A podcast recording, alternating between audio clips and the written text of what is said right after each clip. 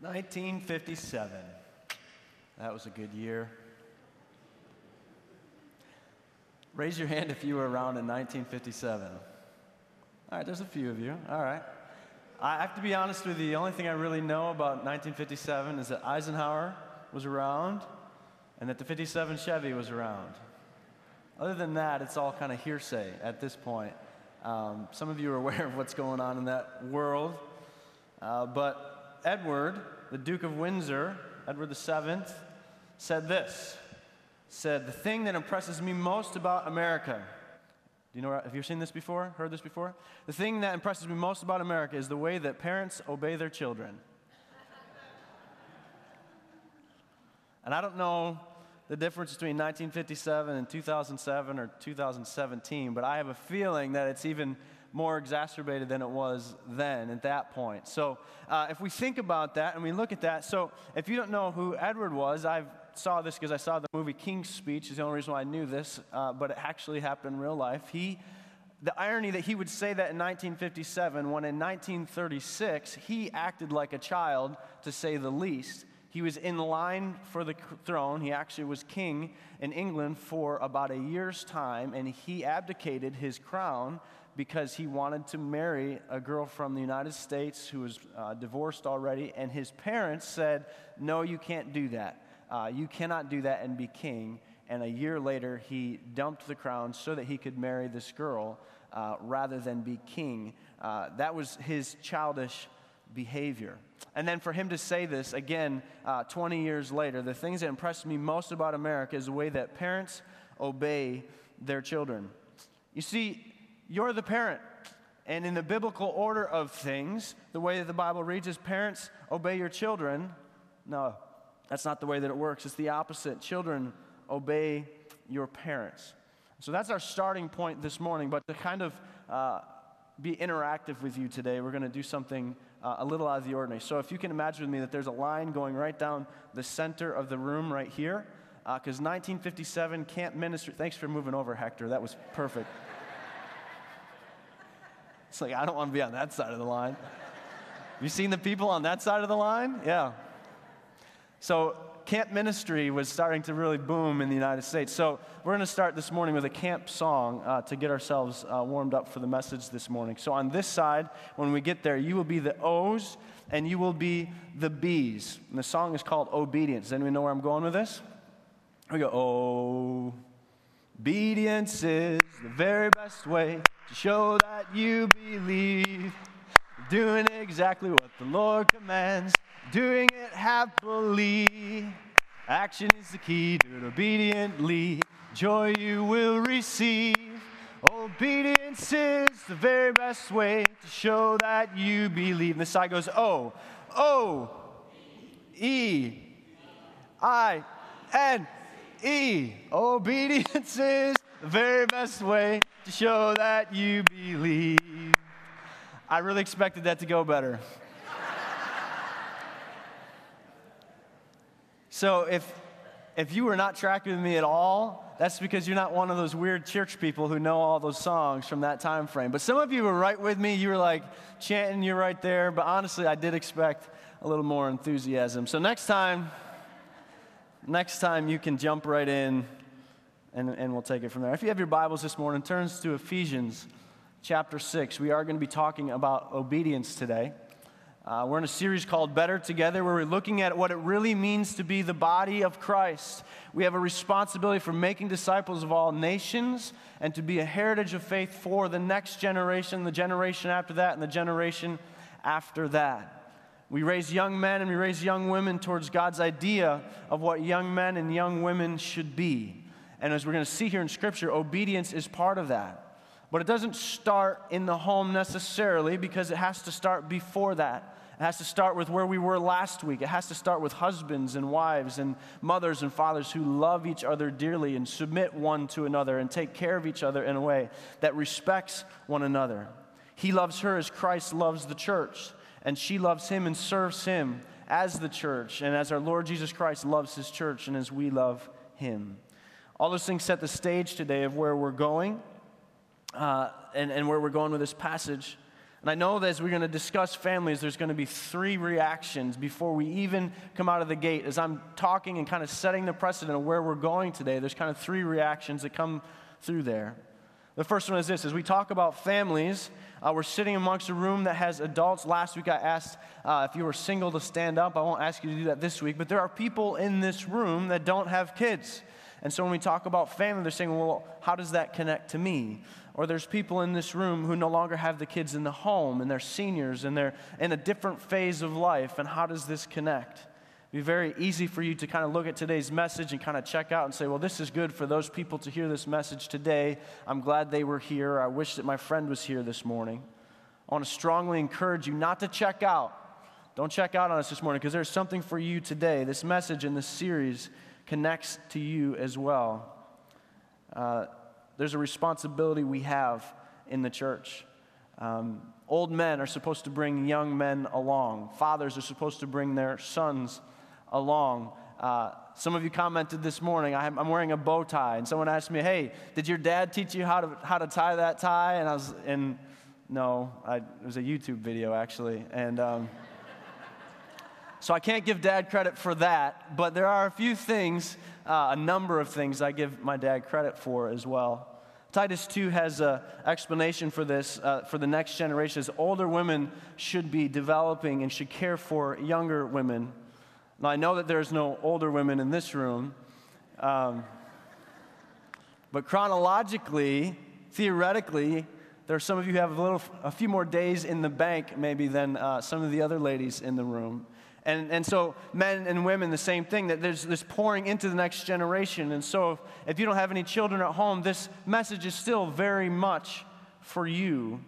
So, that's the first group. Secondly, there's another group of people who feels marginalized. Anytime that family is brought up, they feel marginalized because they come from a different type of distress in their home or in your home. You're coming from a different uh, place than maybe where this message might typically go. Let me n- name off a few of these. There are definitely children and stepchildren that creates a special dynamic in the home. There are wait, families who are waiting for adoption or waiting for a biological birth. They're just waiting, they're in this kind of uh, time frame where they're just not sure what's next and what's going to happen. There are parents who are in laws, and there are parents who have outlaws. Uh, there, there, that's real. Like, we got to acknowledge that, that as we talk about parenting, there are some of you that can't really think through this generational cycle. You are the generation. There are families where there's only one believer in the whole extended family, and it's the responsibility of you to live out the gospel, not just for your children, but for the entire extended family, because this is the only way that Christ is going to shine in that area. To live out, to share, to teach, to serve them, to pass the gospel on. Those of you who are in that position, I want you to know that we as a church pray for you. We, we want to wrap our arms around. This is your family here. Uh, some of us don't come from that background. It's a very difficult spot to be in. So we long to be able to be your support, very much like Nan was just up here talking about foster care. We need to be there for support for you in that scenario, to be able to say, okay, you're the only gospel presence, you're the only light in that area. How can we support you in that? And then there's family who are full of believers. The whole extended family, is, as, uh, at least on paper, looks as though it has Christ followers uh, throughout the family, and yet there's your son or your daughter is on the run and, and they are running far from God. And you're looking around, you're saying, What, what did we do wrong? Or what, what could we do? Or what am I supposed to do now? And it seems like they're running from God at a breakneck speed. What could I do different? So I want to call each of you today to be able to look, no matter what your situation is, that we serve a God who is not limited in any way to the situation that you're in. He's not limited by the fact that you don't have any children. He's not limited by the fact that you've been waiting for years to have a child. He's not limited by the fact that the foster care system says that you have to raise children in a certain way. That doesn't limit God. There's some things that we need to talk through today. He's calling us to deal with that in Scripture gives us a foundation to work from. And then, thirdly, there's a third reaction, and, and there may be some of you here today that often seek to speak into what we call the family and they start to pull apart and redesign what the family actually is. And so we kind of need to come from that perspective to look at the world that we live in and say there are some people that are going to come through and say, well, this, you're defining a family in this narrow sense, but there's all these other ways that we could define family. So I want to deci- de- determine that today. We are primarily concerned with what God has to say about a family as He describes it in God's Word.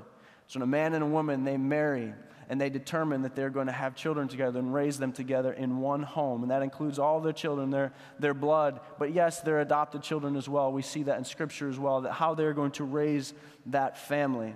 And we will stand with God in that to say, this is how God designed the family to be, and this is how we're going to support it, and this is what He's designed it to be, and so we're going to put all of our eggs in that basket of this is what God has intended. And we understand that that's different than culture the body of Christ should be different than culture. Now, that doesn't make us exclusive in nature. That means that there are those reactions are present to where the scripture is going to take us today, but I think we just need to lay that as a baseline so that we're talking about the same things. Because sometimes when we come into a conversation like this, we miss the point that, that you and I may not be talking about the same thing. And Paul is dealing very specifically with how the family is to interact with each other. So I want you to look there today. I want to set that stage. I want to see that biblical framework from where we're starting from. And then I want to ask this question.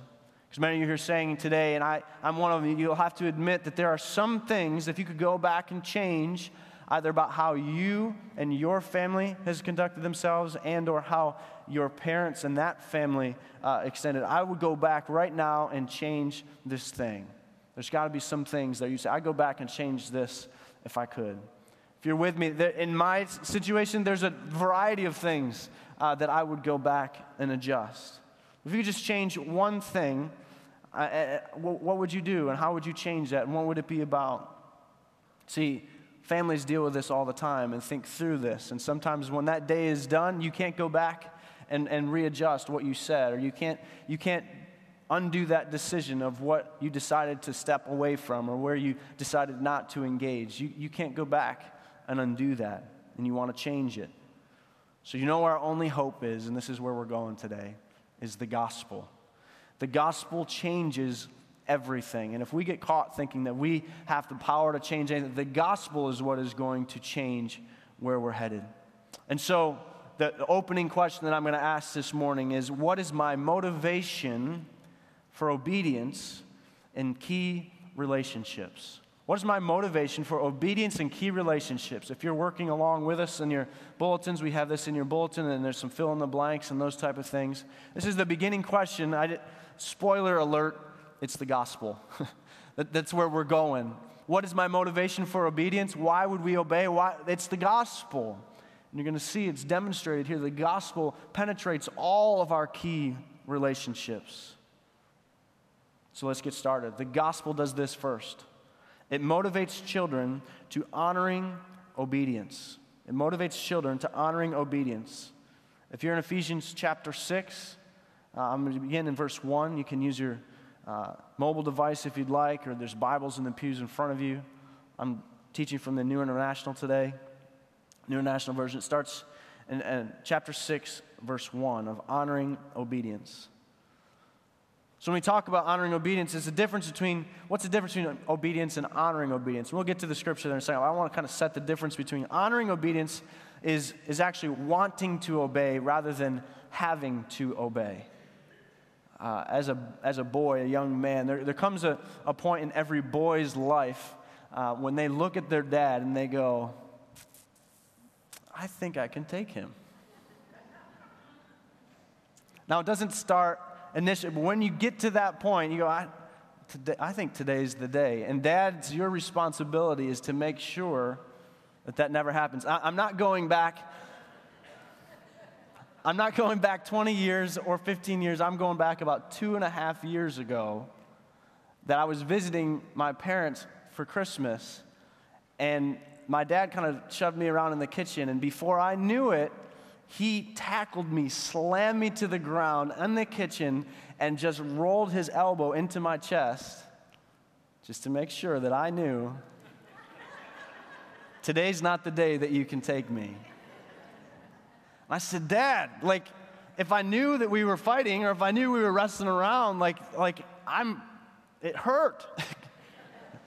then I could have fought back. And he said, Oh, no. It, the older you get, the dirtier you fight.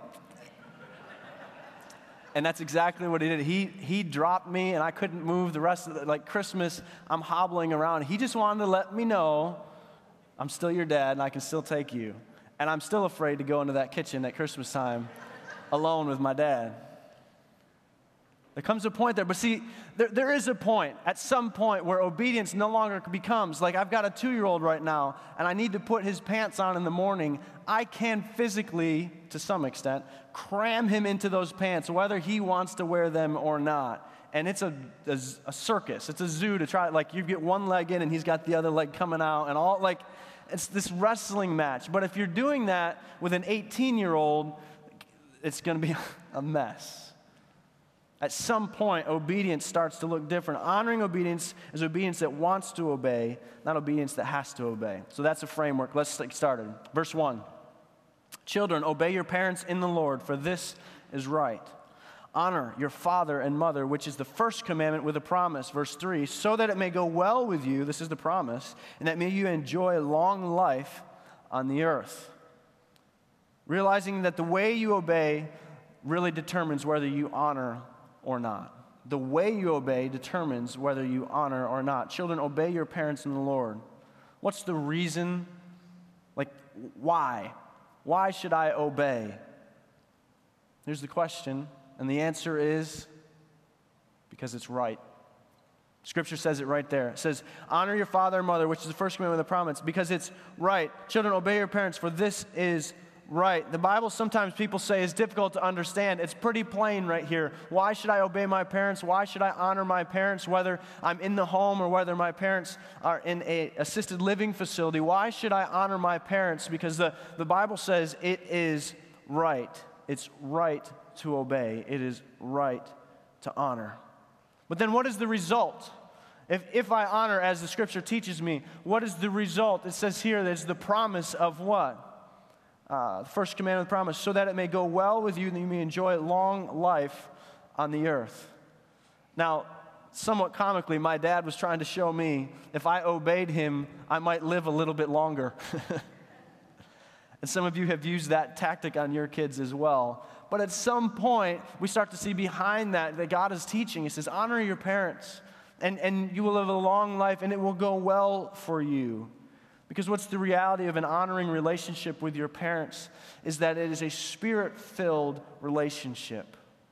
The transition for me has been beautiful, to say the least, between being my dad's son that he had to raise and being a close friend and, and being able to hear that. And we have a podcast that goes out here from the church if you want to listen to it to hear the messages and that type of thing.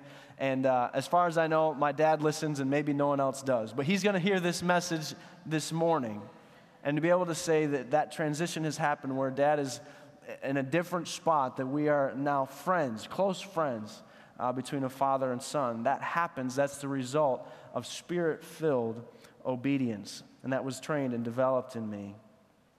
What's my motivation for obedience and key relationships? So, first, the gospel motivates children to honoring obedience. The second, the gospel motivates fathers or parents to grace based leadership.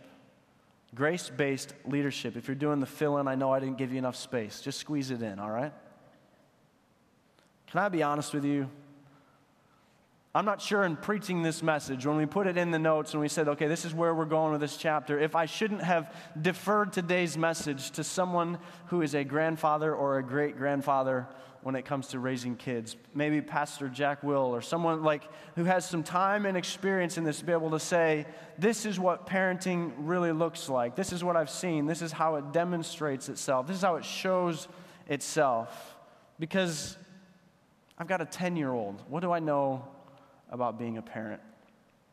This is six or eight years ago. We had two kids at the time. We were going uh, on a hike. Uh, we, were, we pulled up into the parking lot and you know, sometimes you get a park and there's all these cars stuffed in there. And, and as we're trying to get the stuff out of the car, uh, we're trying to go on this hike, but we got too many things in the car. And, and in the top of the car, kind of stuck near the top, is this stroller. And so I'm pulling on the stroller, and the kids are screaming, and things are getting aggravated. And Aaron and I, you know, may not have been living out what I talked about last week at that moment.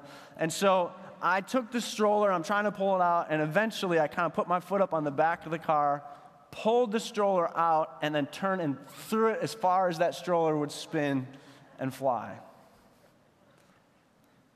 It's funny, right? It's not funny. And then I realized that there was a large van parked next to us, and there was a whole family like two cars down. And so then you go on your hike, and you're at near the top of the area, and you see this family. You start to strike up a conversation. I'm telling you, you can't lead at that point with, Hi, I'm Pastor Milo. Come to our church. Parenting is difficult. It's a, it's a messy thing at times. And so as I look at that, it, here's another example. Two, two summers ago, we went on a family trip across the country, and, and we had our family and all of us in, in a car, and we're coming all the way across from California back to, to Buffalo, and 4,000 miles that we would be traveling. We were traveling in two cars. My, my sister and brother in law were in front of us. Uh, they were moving from California to North Carolina. They had bought a house they had never seen before. They had you know, closed up shop. They were moving across the country, and we were moving with them, and they had a six week old uh, to start this trip together. About 24 hours or maybe two days into the trip, uh, our son uh, at that point was just about a year and a half old, and he was losing his mind. He had screamed now for two days straight, you know, in 12 hours in the car, and he had just screamed and screamed and screamed and screamed. And we're following them, and, and they, he, he fell asleep. And then they pulled off into the, the rest area in front of us. And I pulled in behind, and, uh, and they said, Well, our ba- she's been sleeping so long, we thought we should wake her up and feed her.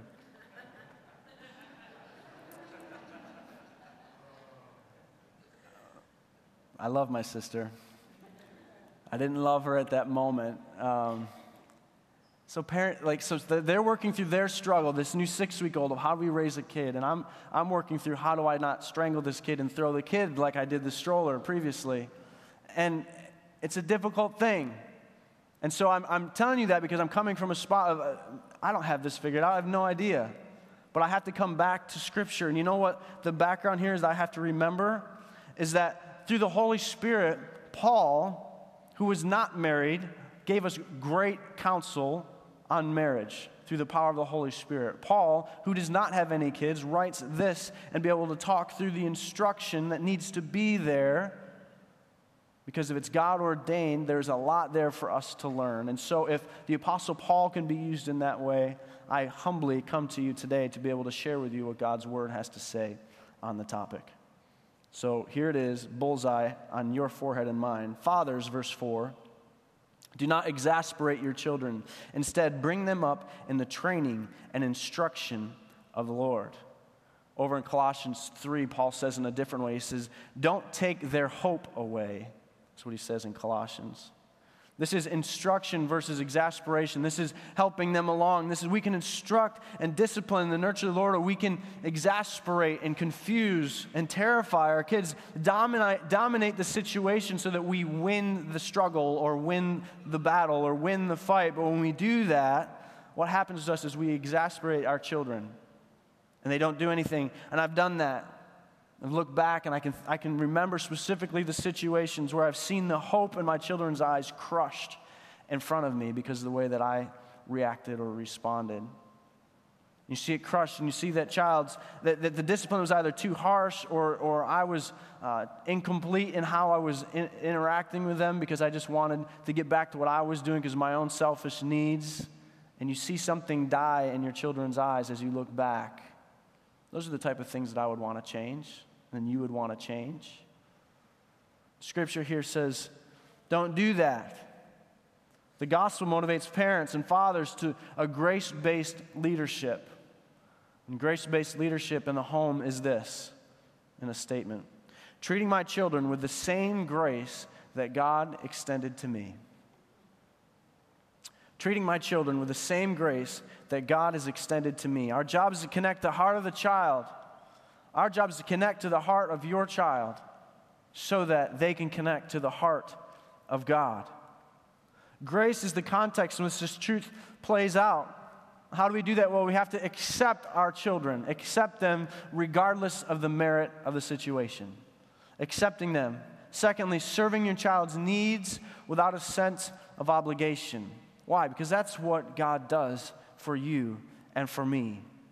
Joyfully recognizing that your child's God given potential to do and to develop and what God has created that, that little individual to do.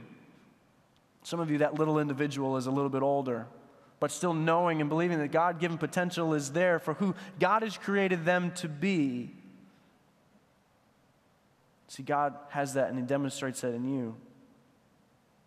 Shows Himself to you in that way. Why do we struggle so much to show that to our own children? Be a father or be a parent that your children want to follow. Balancing the difference between nurture and discipline. Men, whether or not you are a construction type of person, at some point on Father's Day, you will get a level, a balanced level that you get. And some of you have, you know, the little one that's a foot long that can't really do anything, and some of you have the 11 foot long one that you can really, you could balance this whole room right now if you wanted to. But what's on there? There's a, there's a little bubble, and inside of that bubble, there's an air bubble. And what do you have to do? You got to get it in the center. And so many times in our parenting, it's off level. It's leaning one way or to the other. And if you build a house, you build a foundation on that, everything is going to be slanted. You're going to walk across your deck and slide across into the yard. When it comes to our parenting, it needs to be level the level between nurture and discipline. Keep the bubble in the middle. Move from the emotional extremes to balance. Our kids don't understand that one day they can run and jump into your arms and give you a big hug at the end of the day, and the next day they run to jump into your arms and you're not interested. There's no way to process that. It doesn't matter what you went through that day or what work looked like that day, or moms as you're at home, or dads if you're at home. The day that you're having there, they cannot process that. Can you keep that closer to being in balance? I know I need to. Become a student of your children's heart. Our job is to connect to the heart of a child so that they can connect to the heart of God. Can you get past the behaviors and get towards the heart issues that are there? You know your children better than anyone else in this room. Do you know how to get to their heart? Do you know how to read what is going on in their hearts and in their lives? If you're from that category where you don't have any children in the home right now? Are you teaching, developing? Are you learning from others? This is how you get to the heart issues. This is how, when my son was in that situation, this is how I got through to him. That's invaluable to parents who are in the season that, I, that, that, that I'm in. This is how you do that. This is how I did it. This is how it's been demonstrated. The gospel motivates children to honoring obedience. The gospel motivates fathers or parents to grace based leadership. And the gospel motivates employees to enthusiastic service. Remember, I promised at the beginning there would be something for each of us, right? I said, remember, if you're not a parent, if you don't have any kids this morning, uh, that we were going to get there. So here we go. You ready? Slaves, obey your earthly masters with respect and fear, with sincerity of heart, just as you would obey Christ. Whoa. All right, slaves. See, this passage just gets more and more unpolitically correct as we go through it. So we got to deal with some of these things and talk about what's going on there. Uh, again, maybe someone else with way more experience should be preaching this. Actually, historically, here at Randall, uh, when we talk about slavery, I'm learning this as we're going through our DNA membership class. If you've never been there, you can come and learn this too. Uh, that Randall, when it was uh, put together, it, was, it first started as the Amherst Baptist Society in 1826. And as the church grew uh, in the 1850s, you could not be a member of this congregation if you were a slave owner or if you were in favor of slavery. And in the Civil War, when it broke out, William Randall uh, and deacons and elders from the church went and fought to defend that at Gettysburg and he was injured there at Gettysburg. That is not what killed him. He didn't die there, but later he died from the wounds that he received at Gettysburg. And his wife, later, who came from a well to do family, uh, gave a donation in his name afterwards, which is where the term Randall Church came out of. They changed the name to it in honoring of this man who had fought uh, to defend what he believed in. Now, Paul is writing in a different context.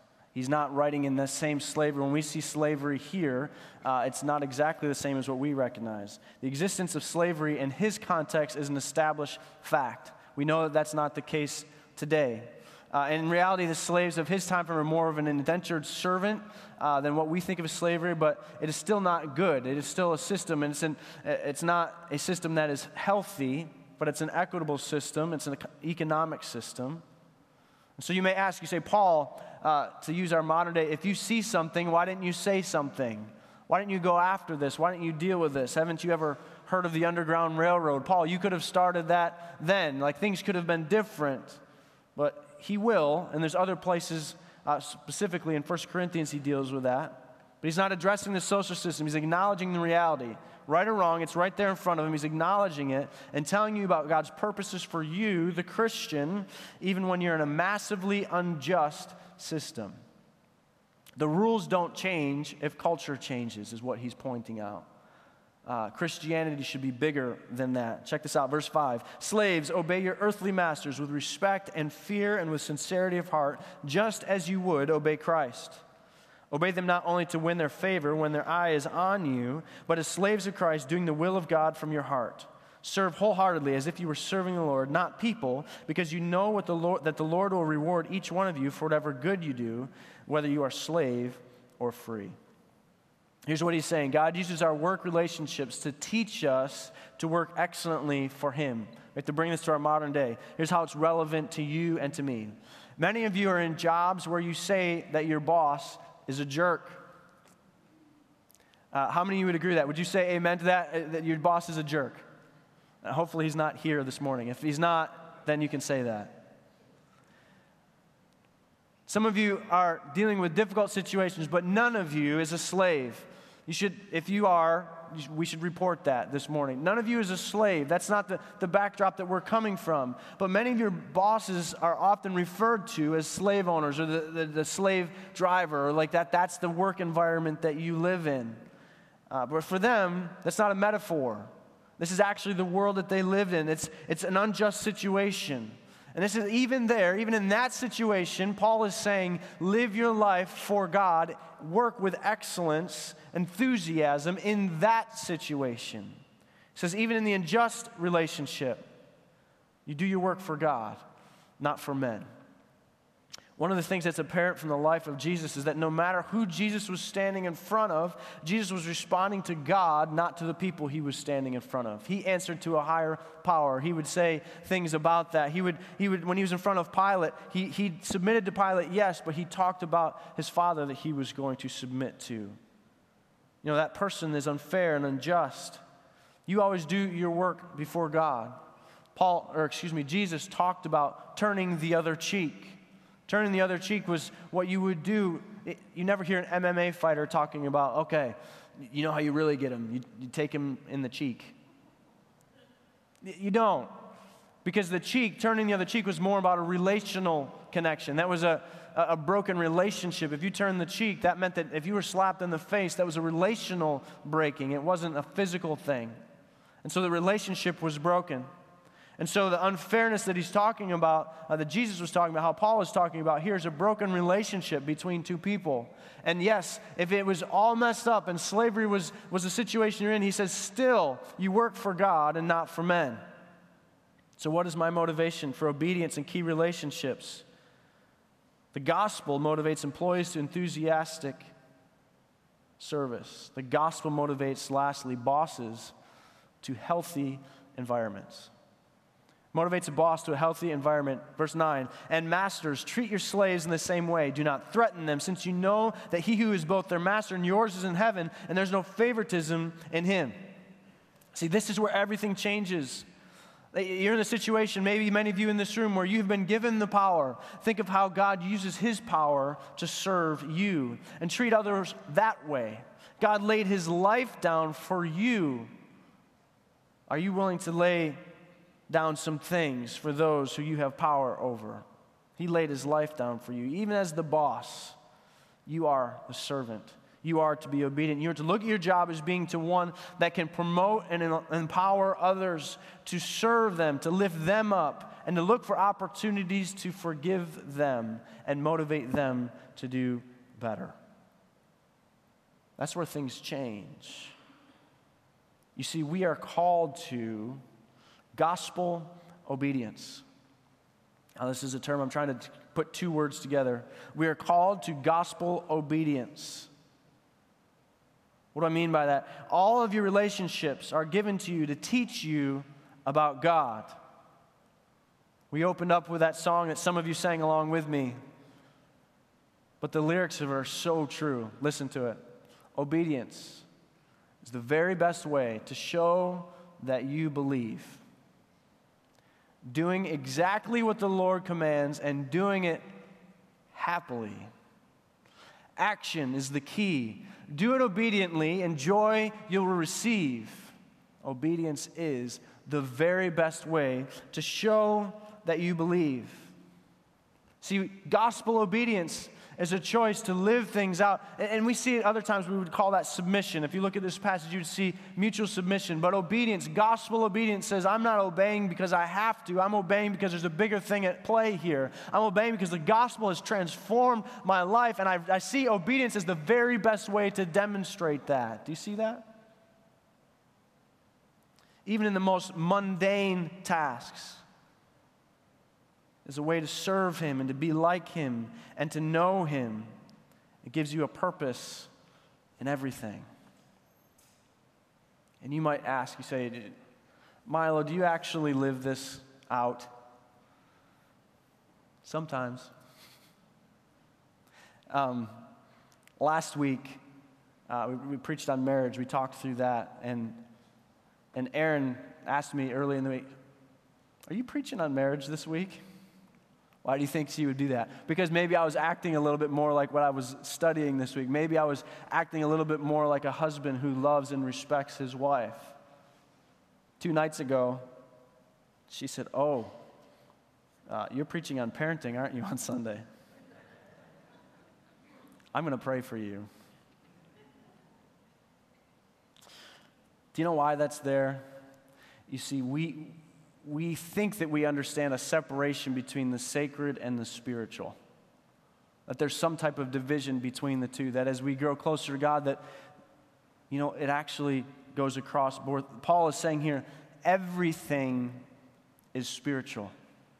Everything is spiritual. It's all connected together. These relationships matter, and, and obedience is the very best way to demonstrate that. But yes, it all is connected. And we get this idea that, well, I'm, I'm dealing with things on the sacred side of things, and then I'm dealing with things uh, in the secular. It's a mistake. And the world even understands that. Right now, in the middle of a heated election, and I'm not getting into any of the details of that necessarily, but both Donald Trump, Hillary Clinton, are trying to do this. They are trying to separate the personal from the professional.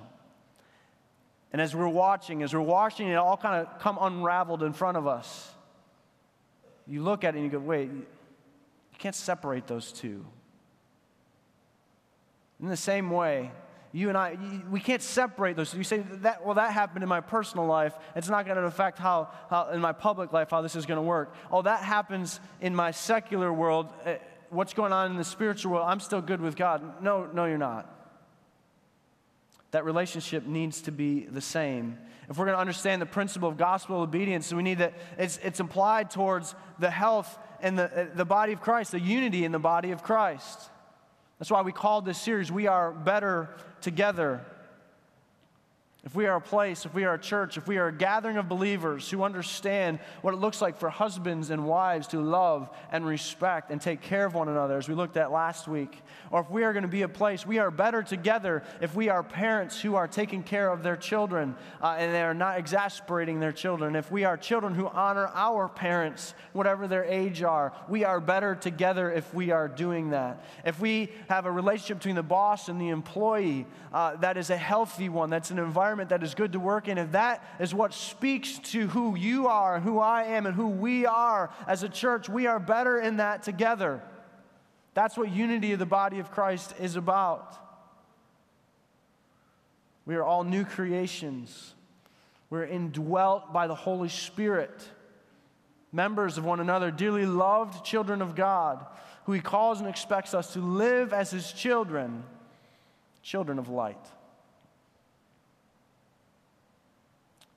As the band comes up, we, we're trying to draw the picture, a beautiful picture of as it lives out, the watching world can see this image, this picture of what, what is supposed to be demonstrated. It speaks out to the watching world of what God intended for this to be, what He's done for us, to put their faith and to trust in Jesus and all of His glory. The pressing question is do you know this God?